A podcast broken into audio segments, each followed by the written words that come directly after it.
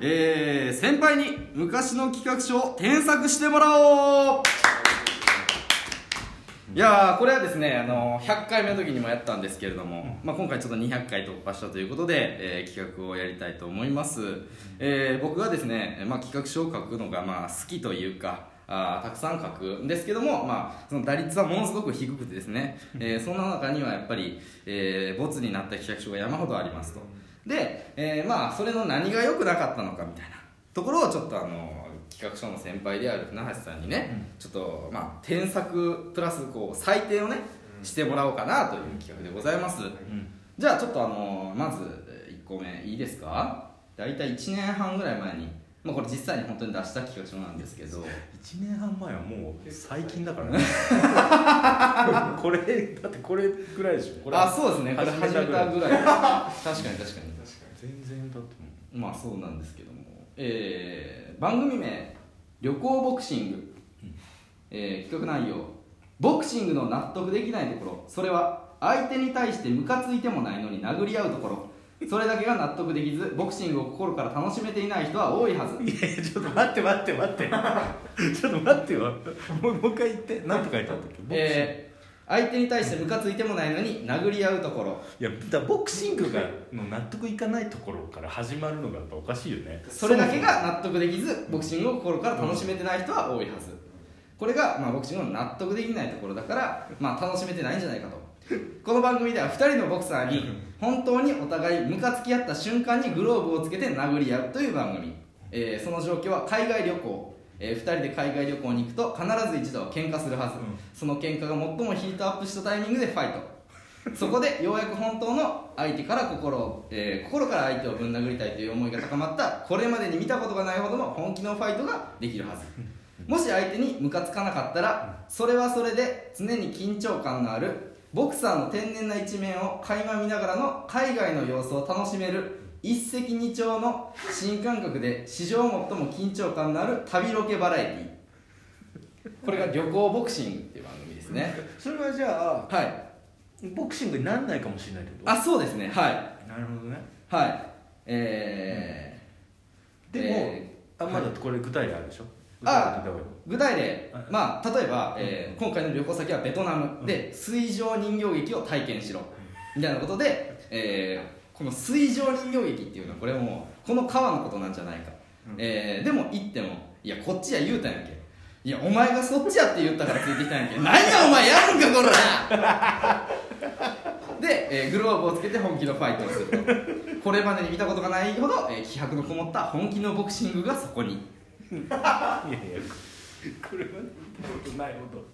ほどはい、メイン MC 陣内智則若槻千夏はいいやいやなんだろう声を見るってことだよあそうですこの VTR は、まあ、スタジオで、あえー陣内さんと若槻さんが見るというい全然ボクシングのイメージないそうだよ人あのなのにままずさ普通ね、はい普通は、はいあのえ今、はいこうこうこういう世の中で、はいえーえー非常に注目をされているのがボクシング、あはいはいはいでそのボクシングを見て納得いかないことはこうっていう論理展開だったら分かるんだけど、はいはいはいそうだからボクシングの納得いかないことから始まるんだよなんかその確かにな途中から書いてんじゃんなんかもう思なんかだいぶ思っいろんなこと思ってか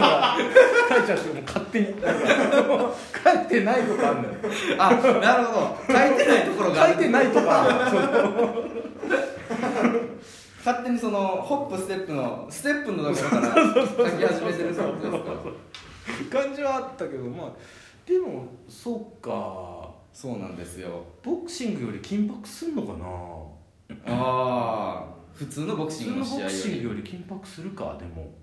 それは仲いい2人なの普段はいやこれは別にそんなに仲良くない2人の方がいいそうだ誰なのそれ 誰と誰がどう言ってるのか全く想像つかなかったけどまあ、出演者の、えーイメージは、うんえー鬼倉龍大、えー成松大輔など注目若手ボクサー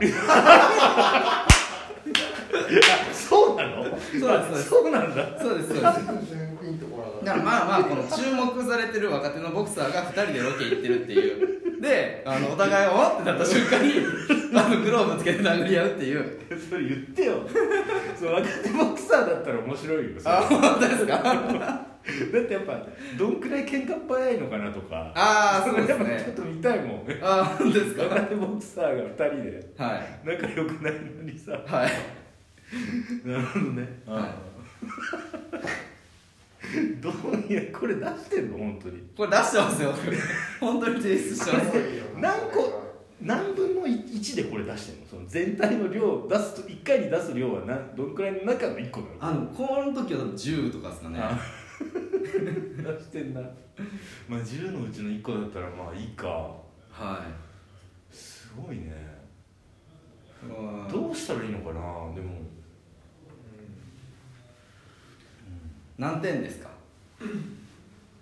めちゃくちゃ難しいんだよ毎回毎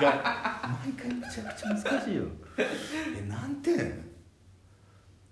いいいんですよ何点でもいいんですよこんなのや89 点うわすげえめちゃくちゃ高いめちゃめちゃ高いめちゃくちゃ高いうんす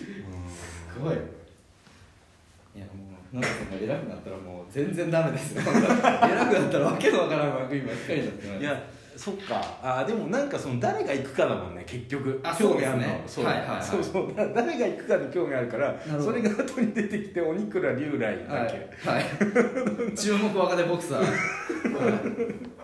ん、それは面白いなんか、うん、それ聞いてだいぶあのあ見たくなったあん本当ですか、うんそえこそこを頑張るんじゃないのなんか、はいはいはいこんなこんな人とこんな人が行くっていうあけん喧嘩しそうってことでしょいかにもー、あそうですねはい はいはいうん、それはでもなんかすごい面白そうあ本当ですかうんいやこれはねちゃんと一発目にうんこう持ってきてるだけあって、うんやっぱいい企画ですよねやっぱねやばいぞ基準点89点にしちゃったそうですよあの一組目で高くつけちゃって、これ100点でできたら確かに大変ですよ基準点になるからなえー、じゃあ続いていきますね、うんえー、2つ目、えー、番組名「おぼかたはるこの午後からシャウト」午後からシャウトですね、はいえー、企画内容、えー、一般人芸能人が、えー、日常のムカつく話悩んでいる話をおぼかたはるこにぶつけるで一通り聞いておぼかたはるこがいい解決策を思いつけばそのアドバイスを叫ぶしかし思いつかなければスタップ細胞はありますと叫ぶスタップ細胞はありますと叫んだ場合はカウンセラーが出てきて代わりにアドバイスをするというお悩み解決番組さまざまな経験をしてきたおぼかたはるこがするアドバイスとはどんなものなのでしょうかという、 えー相談者には悩みを解決してもらっておぼかたさんには大声を出してすっきりしてもらおうっていう企画です ねダメダメダメだってさ、もうみんなさスタップ細胞ありますって聞きたくてしょうがないん だよもうまずもうその趣旨説明聞いた時点で大方さん大方さんがまあいい解決策を思いつい てそのアドバイスを叫ぶっていう可能性もありますから小方さんは今あれだからねはい俺もあの雑誌の雑誌の報道でしか知らないけど、はいその名前をね変えて、えあのなんかなんかお菓子屋さんみたいなとこであパティシエみたいなあそうなんですしてんだよもあなるほどへうそう第二の人生を歩ってるんだからえそうだよ一応収録場所は東尋坊みたい な叫んだら気持ちいいところがいいかなっていや思ってるんです本け当はどなんか意味意味合いが意味合いがすごいなでえー、まあ小保方さんの、えー新たな一面を見られるかもしれないっていう「えー、小保方春子×お悩み相談×」で絶景、でえーこれまで見たことのない、えーオリジナルロケトーク番組というね見たことはないですけどね お悩み相談かける絶景だけ どまあ企画立ってるけどねその時点で見たことないですけどあとまずおぼかたさんありきでかけていくことない から。せめて最後にかける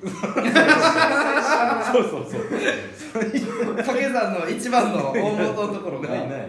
ないよ。うん、でもやっぱりそのさスタッフ細胞がありますって聞きたいしはい でもその多分その小方さんもはいこうそれを期待されてるってやっぱ分か分かっちゃうから なんかその「す」まあ「す」みたいなななっちゃう「す」すみたいななっちゃうから多分出るか出るかみたいになっちゃうからはいうんでこっからがこう通すためにこう寄せに行ったちょっと水戸が寄せに行ってるんでこれがコーコーナー丸にねこ、れがえ2つ目のコーナー、えー、大方さんが教える簡単理科、うんえー理系上という言葉を一般化させた初代理系上大方さん、えー理科に関しては当然日本トップクラスの知識あまりクイズ番組では扱われない理科というジャンルを子供にも分かりやすく伝えるコーナー これも、えー絶景のところで理科を教えるっていう俺もあのなんかなんとか通すためにこう寄せに行ったんですねいやいや無理だろでコーナー丸さんが小保方さんと今のネット流行語を学ぼう、えースタップ細胞でネット流行語大賞の金賞を受賞した小保方さんしかし現在のネット流行語は知ってるというね興味ないな。興味ないな。岡田さんが知ってるかすどうかごい。ねっていうどれくらい寄ったんだろうね どれくらい寄ったんだろうなすごいこれもあのちゃんと出してますからやっぱりすごいな。すごいねどうですかこの何何何点ぐらいですか大体え点数これいつ出したのこれも大体1年半ぐらい前ですね時期も変やしな。いや岡田さん、まあ、ちょうどおもろい時期ですかね。はそうだねいどうですか点数的にはいや面白いけどねえいなんて言うんだろうな小保方さんそうだなでも見ちゃうよね、はいうん、キャストキャスティングできたらまあ見ちゃうかそうですねうーんで言うとだから90点ってこと高すぎるでしょ数字は見込まない。